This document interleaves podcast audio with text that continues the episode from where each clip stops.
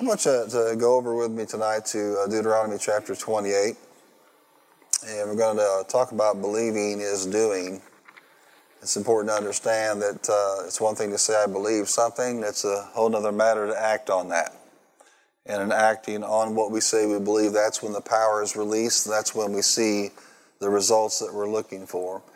And just uh, you know, draw your attention to this phrase. We're told to hearken diligently unto the voice of the Lord our God, hearken diligently unto the voice of the Word of God. And again, the word hearken is more than just about what you hear with your ears. The word hearken has to do with a heart that wants to listen, but also then go out and do what we have actually heard. In other words, hearken means to hear with an attitude and a commitment to do. Say that with me. Hearken is to hear with an attitude to listen, an attitude to do. Uh, there is no place in, in the scripture where God indicates this is just for you to, to know, to memorize, to understand. And that's where the breakdown happens. Uh, when Jesus spoke of the leaven of the Pharisees, they got into the habit of teaching great things, understanding great things, but doing very little of what they actually taught. And so Jesus comes on the scene and he's in direct contrast to that. And we'll talk a little bit about that tonight if we get to that. But I want you to notice that, that hearkening involves hearing, having ears to hear. Jesus said, What? He who has ears to hear, let him hear. Again, he wasn't just talking about understanding, he was talking about the ability to hear and then go out and do the things that you actually heard. The second part of hearkening is doing or applying what you hear. Whenever you sit under the Word of God, you should be uh, in tune with the Holy Spirit and just simply ask, you know, what am I supposed to do in response to this message? What am I supposed to do in response to the time that I've actually had under the Word of God? There should never be a time when you come to church and not have some kind of an action list. And that doesn't mean it's going to be five pages long. But sometimes the shortest phrases in your life from the Holy Spirit are the most powerful. One of the things that I'll do when I go to a believers convention is I'll um, I'll take notes. Of course, I still like to take notes myself and receive from the Word.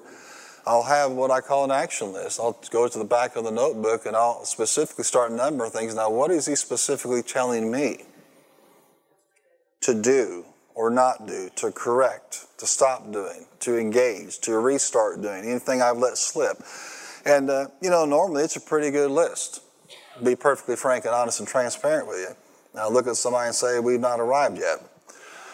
But that's a, it's a good practice for us when we come into the house of God. What are you telling me? Because all of this word applies to all of us, but in terms of the actual application of what to do, you know, the message from the Spirit of God could be varied depending on what we're dealing with in life and what we're going through and what we're handling. That nobody else in the room even has a clue that we're dealing with that. So that's what hearkening is all about, and that's the attitude that actually gets us increased or blessed. It's an attitude that causes God to look upon us and bestow His favor and His blessing on us. We know we're blessed already, aren't we? But then there are things that will release, tangibly release that empowerment in our lives to increase. So, um, attitude is a big deal to God. I'll be, you know, giving you guys a message just simply called, you know, uh, love, uh, the, the switch for increase or the blessing. Uh, your faith doesn't work without love. So if we're in a position where allowing stuff to come in and reside in our heart, what's happening is our attitude that, that fosters increase is not there. And certainly our attitude should be, you know what, I want to hear, but I want to walk out of here and do you know what God's telling me to do. And that automatically separates you from a lot of Christians, a lot of people that are religious, because you're actually applying the things that you hear. And I will say this to you it's not all the church's fault, and I mean capital C. For years in seminary and Bible college, uh, preachers have been taught to teach and to preach in a certain way. They focused on background and information and Greek words and, and history and to show how much we know. And then maybe the last two or three minutes, they start talking about what to do. That's completely in contrast to how Jesus taught. You should be um, receiving the word that certainly gives you all the background and the information and the revelation and the knowledge, whatever. If there's history there, if there's, you know, uh, understand uh, geography or understand a certain word that's, that's pregnant with power, we want to know what that says. But primarily, you need to be taught in what we call an applicational manner. But you can walk out of here with a handle. Well, this is what the word says, and I understand the background, but now what do I do with it? Have you ever got something in a box like a piece of solder furniture or something else, and it came with instructions? And I mean, just opening up a box just ruins my day. That is not my thing. Uh, to look at a box of a bunch of pieces, A, B, C, D, E, F, G, and a big bag of nuts and bolts and everything, and then put that thing together. That is not, that is not my favorite thing to do. But how do you understand that booklet of instruction is not there just so you will know what to do? And have you ever been like me and you kind of set it aside? I don't need that. Look at somebody and say, You need that. And when it comes to the Word of God, guess what? Your life is like that solder desk. It's never going to come, to come together and stay together without what? The right instruction and the Word of God, of course, is that manual for us. And so our attitude has to be I'm, I'm going to sit into the Word and I'm going to have a takeaway from this. I'm not just going to be impressed with what is said or how it is said. I'm not going to be impressed with the theatrics or the emotion or whatever, but I'm going to walk out of here and then do something about it. For example, if you're here Sunday morning and, and Kelly just preached a powerful, powerful message, uh, simply this that, that men need to step up. I've been a pastor quite a while here. Have you noticed that? And 99% of the time, it is not the one who's resolved or left to be a single mother that's the problem. It's the man who didn't do what he was supposed to do. He withdrew from the things of God. His heart get cold. And whenever your heart gets cold towards the things of God, right behind it, your heart will get cold towards the people you're supposed to love. It becomes dysfunctional. And so we've had people have to stand up, you know, in that situation. And, and if we'll take heed to that, if we're men listening to her describe the hardship of what happens, when the family is not put together the right way, when it's not godly, when it's not nuclear, what begins to happen is we see all the devastation from that. And we, we take away is, hey, make sure we're doing what we're supposed to do. I don't care where the man of God is at that moment in time, he should make the commitment. You know what? I want to make sure I'm not part of the problem. I want to be part of the solution. That's the way you listen to the things of God. You know what else will happen if you if you listen that way? It'll keep you from being offended. It'll keep you from being put out because you want the Holy Ghost to talk to you. Amen. Some people sit under the Word of God as if, you know, they've got it all together. well, what happens when, when pride comes? Destruction, the fall. You, you don't know it all. We don't have it all together. And that's the attitude. I want to just, I feel real impressed tonight to hit this hard there's an attitude associated with your believing that is so critical if you want to receive God's best and you want to supernaturally increase. That attitude, you know what? I am hearing to obey. I am hearing to do. I am not here for religious purposes. I'm not here to be seen. I'm not here to build my business. I'm not here because somebody wanted me to be here. I'm hearing right now so I can go out of here and do. And when you do that according to the Word of God, you're most blessed. Amen.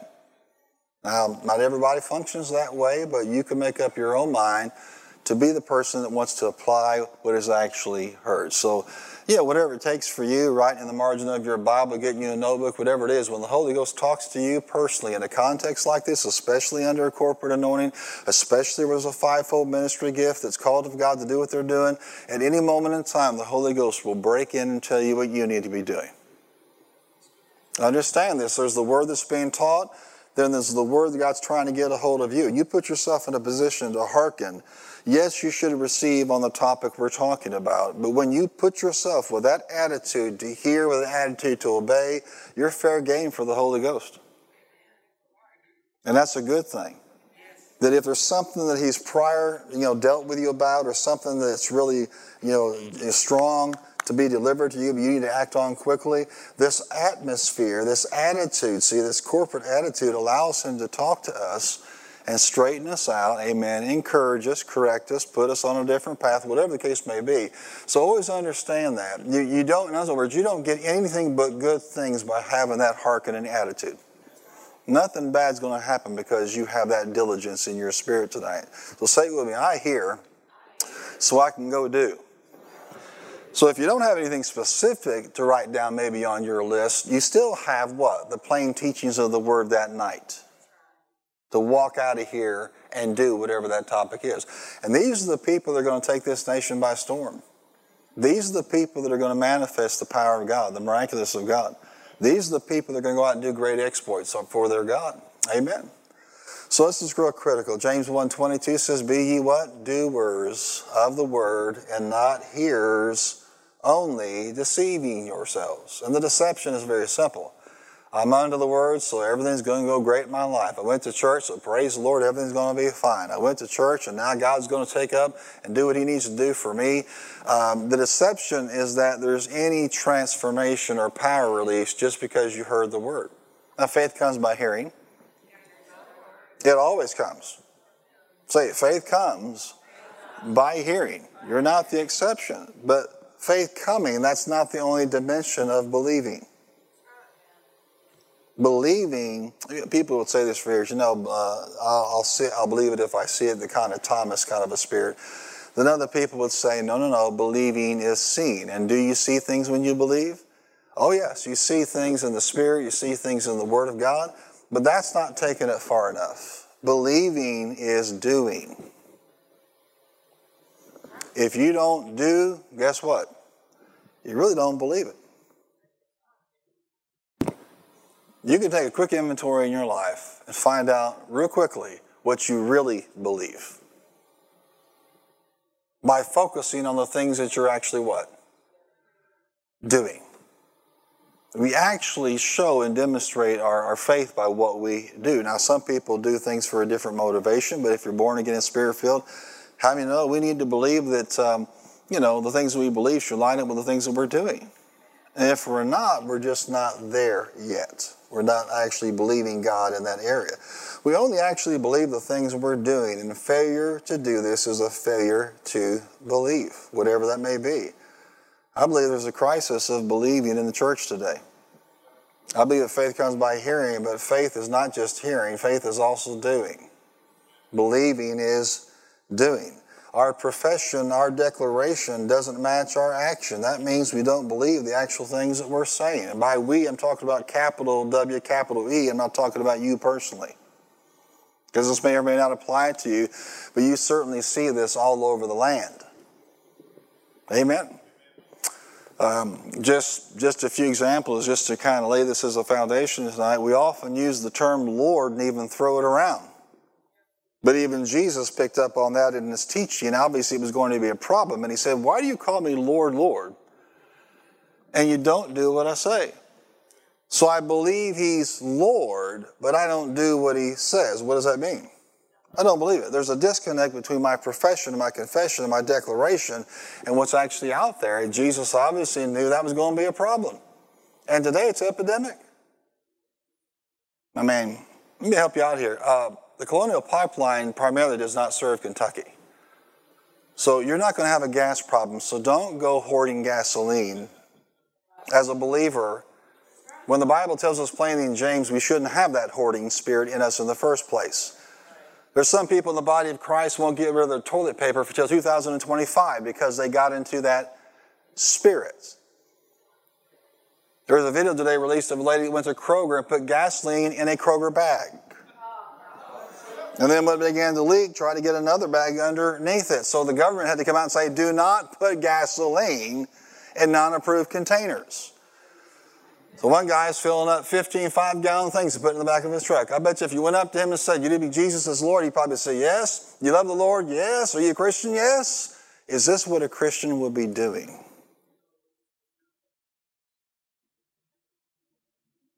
The disconnect. Look at somebody and say, there is a disconnect. There can't be, if we're really believers, between what we believe and what we do. And I don't care what it is hoarding money in the last days, hoarding toilet paper in the last days, hoarding gasoline, whatever it is that spirit gets out there. And behind all that hoarding stuff is a spirit of fear, not faith. I'm not going to have enough gasoline. Well, walk. Maybe we act like this is the end of the world or something like that. In reality, guess what? There's nothing new under the sun. The enemy is just trying to undermine your confidence in God and get you sidetracked and get you distracted on some other thing rather than staying focused on the Word of God and what you're called to do and what you're called to be. Amen. Look at somebody say, There's enough. I am telling you, the devil has sown this shortage mentality throughout the world. That's why people want to kill off vast portions of the population. That's why abortion exists. It's, there's not enough. Tim explained this several weeks ago. There's an asteroid that NASA's been studying, and that asteroid has, I don't know, a million times the wealth that this, this, this planet has right now. And that's, that's what we call space junk. That's just one little rock going through space that God owns. Forget about just a cat on a thousand hills. He owns it all, and you're his child. Better than that, you're his heir. Why would an heir be sitting there trying to stuff gasoline in a plastic bag? If God doesn't protect her, she's going to be in the NYU burn unit by tonight. Amen? Say with me, it is fear, not faith. What do I believe? Do I believe God is my supplier? Do I believe that God will provide all my needs according to his riches and glory in Christ Jesus? Do I believe that God is able to give me fuel? Or do I need to hoard it? There's a disconnect there. A lot of people are wanting increase, and certainly we've talked about things like walking in the truth. We talked about our diligence and our faithfulness. Amen. These are critical, sowing and tithing. But if there's a disconnect between what we say we believe and our behavior, it's not going to work for us. Why is that? Because the power to cause these things to come to pass is released when we do. So everybody say, when we do. You don't know what to do if the word's not preached. You can't have faith unless the word is what? Preached. But the power to bring the word to pass in your life is released when you do. That servant heart. Amen. Craig doesn't want any praise for this, but he comes out here and cuts the grass, and nobody even knows. He slips in the dark of night and cuts the grass back there. Everybody say, do. Everybody say, do. Is that an important thing? Whatever you do in word and deed, do it as what? Unto the Lord. And I'm excited because uh, I haven't even really told anybody this. We just found out this afternoon Dr. Barkley's coming back. Praise the Lord. Amen. Glory to God. And we believe he'll be able to confirm that. But one of the things we're going to do that Sunday night, he's going to be with us all day, which is unusual. We're going to, we're going to milk him. Amen. For everything he's got. we're going to do a, a volunteers and leaders appreciation banquet while he's here. He's very uh, anointed to speak in the lives of people's lives, but that's the way you want to be. Not a Christianity that's believed, but what? One that's acted upon. Amen. Say it with me. The power is released when we do. Said, I'm a doer. Say it, I'm a doer. We call ourselves Christians and then don't act very Christ like.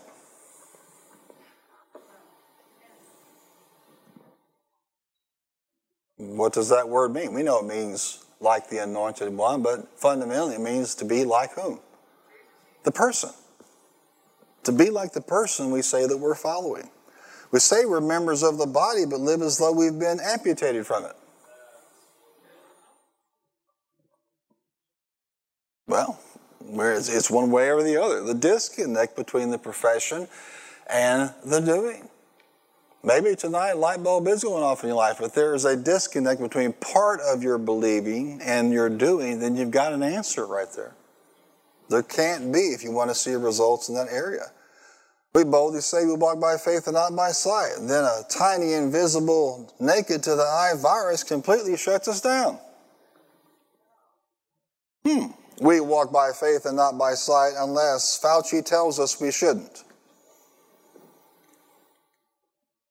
God is not the author of confusion, which tells me the devil is all over these public health officials. It's one way this day, it's another day this day. Wear a mask, don't wear a mask. Amen. Stay six feet apart, don't stay six feet apart. Can you tell I've got a message to preach? then MIT comes out and says six feet won't do it. You can catch the virus within 50 feet. Could you imagine how that'll work out? Hey, church, how you doing? God is not what? The author of confusion. And yeah, that's all you see. And even today, your Christians are just, you know, completely being led by everything but by the simple teachings of Scripture. I'm a Christian. I believe the Bible. Well, that disconnect can keep you from enjoying God's best. And if you let the Holy Ghost show you, you'll see some of these areas in your own life. There's no way that I could cover even a small amount of them tonight just to illustrate what we really would call these things are what I'd call rationalizations. You believe, but you're getting your butt in the middle of your faith. I believe what? But, and you give yourself a special allowance not to conform to the thing you say you believe. Your faith's not going to work that way. You can't give yourself special permission not to do what the Word says. Well, I feel this, or I think that, or, or they say this. Listen, it's not going to get any easier. This, this culture is, is crushing towards the church. You will either stand and push back, or you'll be gobbled up by it. Amen. Because everybody out there right now is diversity this and inclusion that and, and rainbows here and rainbows there and blah, blah, blah. And, and no one wants to say the obvious. This is not about what we think, it's about what the Word of God says. Amen. Well, what difference does it make if we're not going to actually act on the things that are in the Word that we say we actually believe. We say the Word is first place and final authority, but then we make it the last place we turn to for counsel. And we demonstrate that by not reading the Word, by not studying the Word, by not coming to church, by not doing things that would put us in proximity to the Word of God. Our actions betray us. What is it what is it called if we say we believe something, but we demonstrate we don't by our actions? It's called a lie. The fancy word is hypocrisy. but fundamentally, what is it? A liar. And all liars will have their part in the lake of fire. How many Christians are flirting with the lake of fire? Christian does not mean right with God. Christian is, is a cultural term now. Amen. It's important to, to shore those areas up. You, you can't say you love God and hate your brother. You can't say I'm at peace with God and at war with other people. You just can't. There's a disconnect there. Come on, say disconnect. What happens if the wire is disconnected? My wire to increase. Keep pushing it. Nothing's working, Pastor. All this stuff doesn't work. There's a disconnect there between your profession and your action.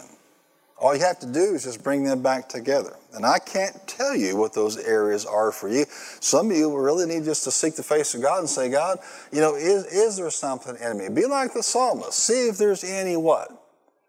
Wicked way in me. Search me. Our attitude can't be search Barb. Can I have a good amen tonight?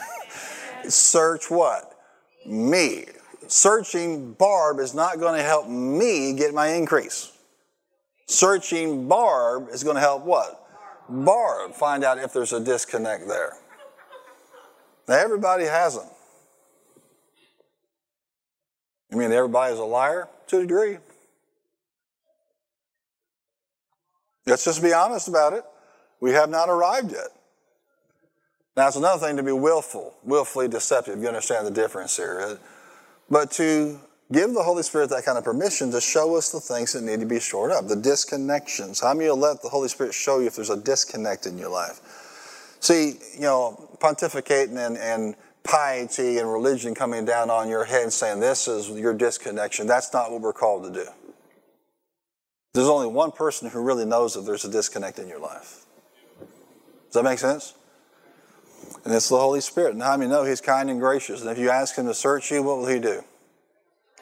He will, but not to harm you.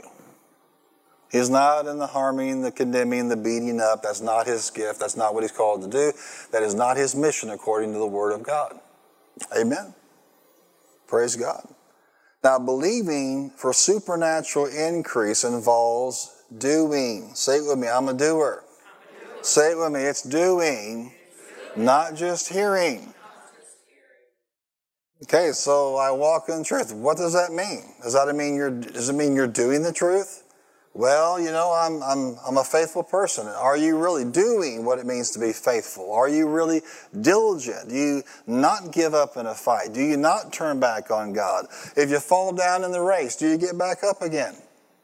Amen. See somebody, he's talking about me right there. I get back up. You can hear all the messages you want on tithing and sowing, but guess what? It's not in the hearing. It's what? It's in the doing. You believe in this principle. You believe that you actually have tithers' rights and source promises because you actually what? Because you do it. You are doing the thing you say that you believe. And in talking about my number seven, I knew we'd settle down and, and discuss this concept of believing, which is the sixth principle. We're believing God, and it involves the principle of doing the things we say we believe. That means whatever it pertains to from a command of God to you from the Word of God or a directive from the Spirit of God. But it also means doing the sowing, doing the tithing, doing the diligence, doing the faithfulness, walking in the truth as much as lies with you. So how many will ask him if there's a disconnect there? You just simply say, Lord, you know, I'm, I'm, an, I'm an open book here. Show me where the disconnect is. Some will be obvious to us. Some we could probably just automatically say, you know what, I, that's exactly, I think, what the Holy Spirit is saying. And some of you might be surprised by what He says. Some of you may have buried some things that need to be dealt with. It's not worth your increase. It's not worth your supernatural movement in your life to just let those things lie there instead of dealing with them. When we do, the power is released to bring to pass the things that you believe. Come on, confess that with me. When I do, when I do, the power is released to bring to pass the things that I believe. Notice what that means. Believing them alone does not release the power. Go cover to cover in the Word of God, and you'll see that it's not just believing. What do I mean? Write this phrase down. I, I heard a man of God say this years and years and years ago um, evangelists in, um, Sharon and Mayfield for so many years. Ralph Duncan, that's what I'm thinking about. Uh, he was actually in our church uh, in Hopkinsville, and he said these words The miracle is in the command. Now, he didn't mean the miracles in hearing the command. He meant the miracles what? In doing what the command says to do. Now, that's perfectly consistent with the, the totality of what God's Word teaches us and shares with us. For example, Jesus said, you know, uh, you know, we're not going to offend them. We're going to pay the taxes. And so he says to Peter, go down, do what? Catch a fish. And what do you do with that fish? There's going to be a coin in his mouth. Now, did Jesus happen to know that a coin fish was swimming by, or did he put the coin in the mouth? That who knows? exactly how this worked out. He could have just sucked it up, you know, somebody could have dropped it from the boat and he could have sucked it up and there he was. He catches the fish because operating in the gifts of the Spirit, he knew the fish was going to be there. He knew he'd have the coin. Well, what happens if you don't go and catch the fish? There's no coin in its mouth. How many of y'all could use some coin? Anybody use more coin? To be blessed, to be a blessing? Yes. What do you have to do? You have to go fish. You have to go do what he tells you to do. Yes, and God's stimulus often looks like a job, a J-O-B. Thousands, millions of jobs in the country, and right now people won't go back to work. Restaurant after restaurant saying the same thing. Service operation after service operation the same thing. Listen, when a chicken processing plant is willing to give $5,000 signing bonus to people just to pluck feathers, it tells you people are not going back to work. Why? They're being socialized to sit at home and cash a check. That's not scriptural. If you don't work, you don't eat. And by the way, guess what happens if a bunch of Americans don't work? They're not paying taxes. The ability for the United States to help the people that are really hurting, not the ones that are lazy, but the ones that are really hurting, it diminishes the more people stay out of the workforce. Our governor bragged about how great the sales tax receipts were in the past year or so. You know what he didn't quote? He didn't quote how much the income tax was depressed last year. Left out that little bitty detail. That's why I can't stand politicians. If you're going to tell us about the economic condition of the state, then tell us all the economic indicators. All of them. Just don't pull one out that looks positive. Yes, if I give you a bunch of people a bunch of money and you go out and spend it, it's going to increase sales tax receipts. But where's the revenue from the Kentucky income tax? How did that do during the year of COVID? You and I aren't rocket scientists. We could figure that one out for ourselves. There's a reason why we're not quoting that figure. Amen? Say it with me. I'm a believer. So if I want some coin, what do I have to do? I have to do everything pertaining to coin, right? All the other five principles we talked about. But then if he tells us to go somewhere, to do something, to call somebody, to put your name in the hat, to apply, to do whatever, you need to do what he tells you to do so that you can have what? The coin in the fish's mouth, right? Or Peter could have just sat down on the beach and said, Oh, praise the Lord, there's a coin, there's going to be some money to pay. It's, oh, praise the Lord. He never gets around to going to the bank. Not the bank, but the bank of the water. he never gets around to what? To fishing. But he's all excited because he believes. I believe. I believe what Jesus said. I believe he's going to help us pay the taxes. Praise the Lord. Glory to God. Never gets around to doing what? Look at somebody and say, no fishy, no coin.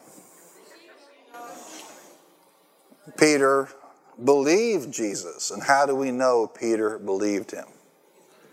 Because he said, I believe thee, Lord. And the King James, I believe, I was, I believe thee. Oh, holy Son of God. No, we know he believed because what? he went and got the fish. And lo and behold, he had supernatural increase.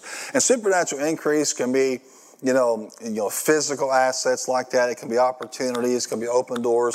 But how many know if you get a physical healing for a perpetual problem or a chronic problem, how many know you're going to save a lot of coin? Does that make sense? If the Lord changes policies and procedures legally and rules in your favor, how many that can save you a lot of coinage? There are a lot of ways that He can increase you that it doesn't necessarily look like a coin in the fish's mouth but you do what he tells you to do. Amen. I believe, so I go do what he tells me to do. Same thing with the nets. They fish all night long. Jesus comes along and does what? And watch this. If I throw the net on this side, how many know that this side's not that far away from this side? Come on, church. This side of the boat is not that far away from this side. So, you know, one commentator, Barclay, not Dr. Barclay, but one that's dead and with Jesus now. I think he's with Jesus now.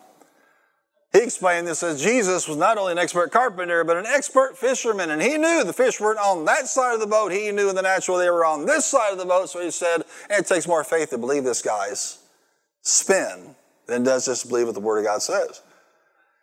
But watch this. Watch the attitude here. Look at somebody and say, we have to have the right attitude attitude of hearing and doing. Watch this. Peter initially bristles at that. We've been what? You can tell what he was thinking because it came out of his mouth. Me, professional fisherman. You, sometime part time carpenter. We've been doing this all night long and nothing. You could just hear it. But because you say so, drop down the next. And what happens? Net breaking, boat sinking, catch a fish. How do we know he finally believed the Lord? you know, it reminds me of that story that Griffith always tells. Went in the back of the desert, you know, out there in Las Vegas having a church meeting. They wanted to take a tour out there. And he, he gets lost and he wanders around. He's dehydrated. This preacher about dies out there.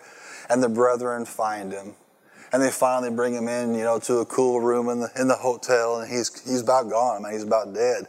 And one of the brothers brings up a cold glass of water for him to drink to get him rehydrated.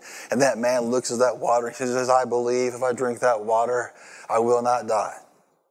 He says, Yes, sir, that's right. Praise the Lord. They're all just agreeing with him. If I if I drink that water, I will not die. He gets excited. Rodney begins to sing, preach. Amen. I believe if I drink this water, I will not die. Ha. And they're all saying, Yes, amen. Praise the Lord. I believe he gets really adamant. If I drink this water, and he goes, and he dies. Because he believes. But he never got around to what? Drinking. And so Peter could have said, I believe if we dump down the net, we will have a great catch. That's not what he did. He finally did what? Let down the nets. Look at somebody say, just drink the water. Just what a shame to die from stupidity. Listen, dying believing. He truly believed he would live if he drank that water. But what happened to him? Died because he never drank the water. There are a lot of people in the body of Christ just like that. Amen. Look at somebody and tell them drink. A woman called and charged by God to take care of the prophet. He shows up, she's about gathering some sticks take a little bit of meal that's left, a little bit of oil, make a cake for her son and her so they can die. I mean, no, she had the spirit of Anna Hines on her. I'm gonna die. We're gonna make this cake and we're gonna die. And the prophet makes his entry. Well, well, first, before you make the cake and die, first make one for me. Bring me the water, certainly, but make a cake for me. Now, could you imagine what's going through her, through her head? Like, Lord, you've got to be kidding. You bring me this psychotic prophet who wants me to feed him first. Not for me first, not for the kid first, but him first. Watch this. We know at some point in time she believed. Because what? Because she went and made what? Made him a cake. And then came the promise. Here came the increase. Come on, say it with me. It's not enough to believe. You have to do. She did what the Spirit had said, and you have the, not a disconnect, but a connection between the believing and the doing. And what happened during that famine? Until the time it rained, she always had the meal and she always had the oil. She always had food. I'd call that supernatural increase. Wouldn't you call that supernatural increase? How much is that worth? Even if she had the money, she couldn't have bought the supplies. They came to her supernaturally. That actually happened to tribe of Judah out in the middle of a, a, meeting out there in the middle of the woods one time where they put all the canned goods they had into a big stew pot and made this stew. And people ate from it and ate from it. Problem is they had no more canned goods, no more food. And they ate from it, and they ate from it, they ate from it. You know what happened? The line never went down. Had a miracle of supply. I see some of y'all are choking on that, so go ahead and get out of your system. That's your God. He's the same yesterday, today, and forever. He can do it in Elijah's day. He can do it what? Now, I don't know what God told them to do, that they listened to God. I do know this, that they actually had invited some people that were from an outlaw club to partake of that, if I remember the story right. So they just weren't taking care of their own little church needs. Amen? Wouldn't that be exciting? Now, in the natural, somebody's thinking, somebody's getting out of their tent in the middle of the night and putting in canned goods, you know, when nobody's around. Somebody is. Angel with angel food. There is somebody dumping food in there, but not in the natural. What about the multiplication of the fish and the loaves? Amen. That kid hands over his offering, doesn't even think twice about it. Jesus tells them to sit down in groups of 50. There you go, right? How do you know they believed something good was going to happen?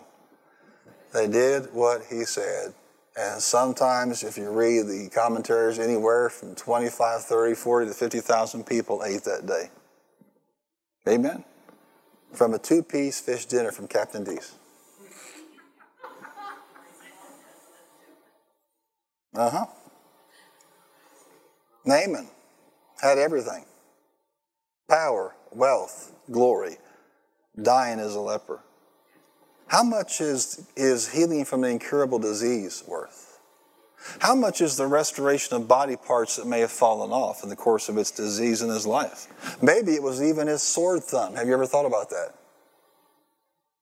The very, the very weapon he used to wage war. Maybe he couldn't even hold it anymore because of the condition of his hand. Who knows? We don't have all the details. All we do know is that he believed enough to go see the prophet. But then here came what? The command from the Holy Ghost, and he almost choked on it. I'm going to go back and soak in my waters. Well, guess what? The miracle, Naaman, is in the command. And that's basically what the little girl, servant girl, said. If he asked you to do something hard, wouldn't you do it? I mean, sometimes we all need a little voice out there. voice of a child or a third party to say what's wrong with you. Just listen to what God is saying. And he dips, and what happens? He comes up with flesh like a baby. And is he excited about that? Yes, he's just been given his years back, his life back, his health back, his wholeness back. He just had supernatural increase. But how do we know he actually believed? You know, he could still have been sitting there for years. I believe if I dip in this water, I'm going to be healed. I believe if I'll dip down, like they said, I'll be healed. Long after Elijah's dead, I believe. No. What? Elisha, brother. Long after he's gone, he's still sitting there, I believe, but how do we know he believed? Because he heard what the prophet said to do, and he did it. Say it with me no disconnect. When he did the thing he said that he believed. Ten lepers want to be healed. What did Jesus say? Go show yourselves to the priests. How do we know they believed him? They went. We know that 10 got healed, but one got whole because he came back to thank the Lord. A different story. But the principle is we know they believed what he said. By what? But what they did. Believing is not saying I believe something or I just confess something. See, confession is limited without obedience. Amen. How many believe that God supernaturally protects his people? Yes. Raise your hand if you believe that God protects his people. Psalm 91 is, is true. It works. Yes, it does. But you go around confessing it every day. Teach it to your kids like we did. Psalm 91, you know, they know it by heart. They can memorize it. They can spout it out in, in, in an instant. But then while you're riding down in the car, the Lord tells you to exit off the highway and you don't listen to him all the while confessing Psalm 91, and then you run right into someone who is drunk. Are you here? You have to do what? Not just confess Psalm 91, but you have to do what the Spirit is telling you to do. Um, I think it was Timothy that was telling me this story that um, early in Jesse Duplantis' ministry, he flew commercial. And basically, that's like a flying bar, is what that is. and of course, it can't possibly uh, take him where he needs to go. But he was about to go on a flight. Um, I want to say he was in Denver going back to, to New Orleans. And the flight was getting ready to board. And the Spirit of God said, Don't get on that plane. He said, But Lord, I want to go home. Don't get on that plane. Take the next one. He asked, When's the next plane? I think they said eight hours. Lord, you want me to, you want me to sit here for eight hours and not take this plane? And he's like, well, you know, you're a preacher. Preach while you're waiting to take the next plane. You know? a lot of lost people here, so preach. And then the Lord said, uh, tell the airline official that there's something wrong with the plane and they should not board that plane. he's like, you want me to tell them they should not, you know, board the plane? And so uh, he does. And he says there's this man over here just kind of back in the old days where they still smoked in public places. He's kind of chewing on a cigar and kind of scowling at Jesse as he went up to the desk there and said, The Lord said, the Lord said, don't let that plane be aborted. There's something wrong with that plane. Don't let the board be, the plane be aborted. And this man's just over here scowling, over here scowling. And um, she just says, Lord, who? What are, you, what are you talking about? Well, the short of the story is they boarded the plane. They're going down the runway, getting ready to take off, and the engine blew up. And he's just sitting there. Jesse said he just started laughing. The, you know, God's word is true, and that he was able to, to, to pick this up. And so the good news is it never got off the ground. They got everybody out on the chutes, found new equipment boarded the plane. And um, he's going to get on the plane this time himself and sit down. And the man chewing on the cigar says, uh, Where are you sitting? He says, You know, 13 A or B, whatever. He says, I'm sitting right next to you. All of a sudden, he wanted to sit right next to the man of God, you know, that he was so cynical about. But, uh, you know, what, what, what could have happened? Who knows? Now you can sit there and confess all day long. I believe in supernatural protection. I believe in supernatural protection. If the Holy Ghost tells you to do something, guess what? We know you believe when you do what? When you actually act on what you've been told by God. Man born blind, go wash in the pool. What did he do? He must have believed because what did he do? He went and washed and went home what? Singing. The believing was important. But we know he believed because he actually did it. The man with a withered hand, what did Jesus say? I'm not stretching out this hand. It's withered. I'm embarrassed. It hurts. It's full of pain. I'm not doing that. But what happened? We know he believed because he stretched out his hand and it was made good as new. Say it with me an attitude of hearing and doing. Simple, complex, big or small, it doesn't make any difference. It's important that we live that way. Joshua was given the command of God and the plan of God to march around Jericho how many times? And he also told the people, not, don't allow them to speak. You know why he told them that? Because they've been belly aching all the way around. There's one, there's two, and we should have just believed God for Moses not to die. There's three. Joshua's an absolute nut. We're going to die out here. You could only imagine. But how do we know, even if they didn't, how do we know that Joshua believed God? He did. And on that final lap, what did they do? And what happened? The walls came down. They could have sat in the camp saying, I believe if we'll walk around Jericho seven times and do what God said, the walls will come down. They could have sat there for months. They could have had church meetings on it. They could have had a church business meeting on whether we should walk around the thing seven times. Have arguments, have sides.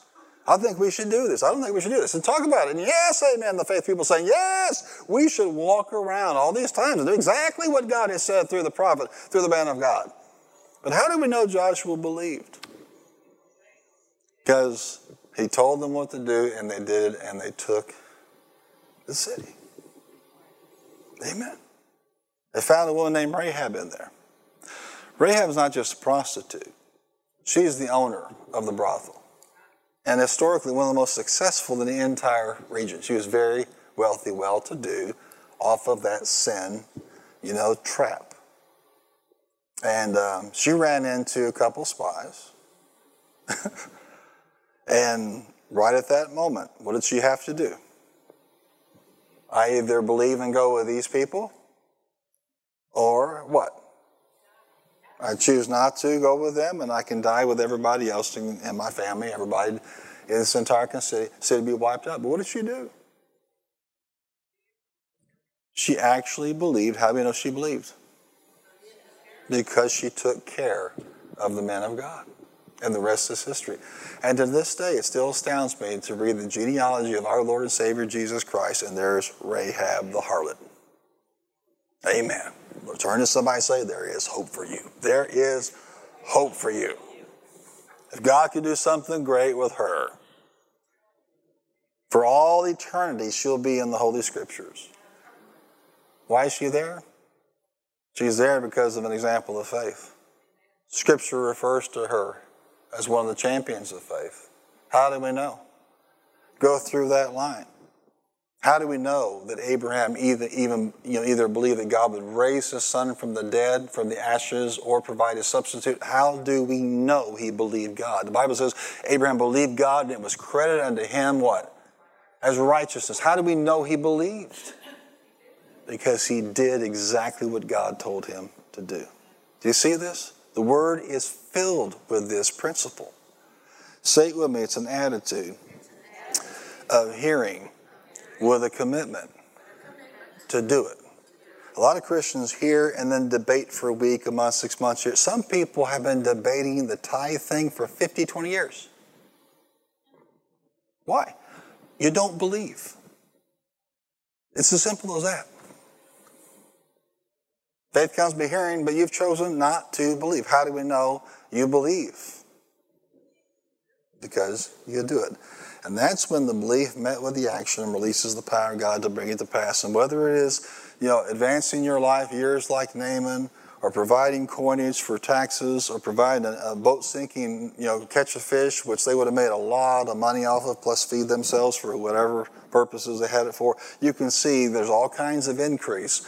But in the Word of God, they're all connected to believing and proving the belief by actually doing the thing they were told. Amen.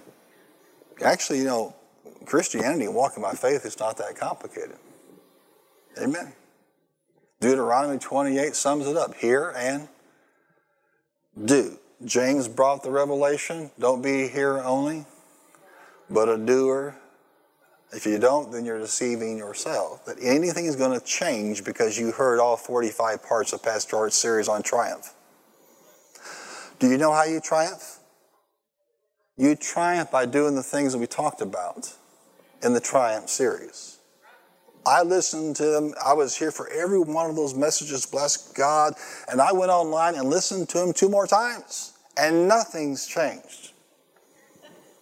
There's nothing magical about just listening to the sermon series. Where's the power at? God spoke to me in part 4, 5, and 6, 9, 10, and 12. And he, he really got a hold of me in 19, 20. I had to repent for 22 and 23. But I did everything he told me to do as I listened to that series. And God is absolutely blessing my life, left and right. You see that? It's in the doing. Come on, shout out. It's in the doing. Come on, let's give him a big hand clap and thank him for it.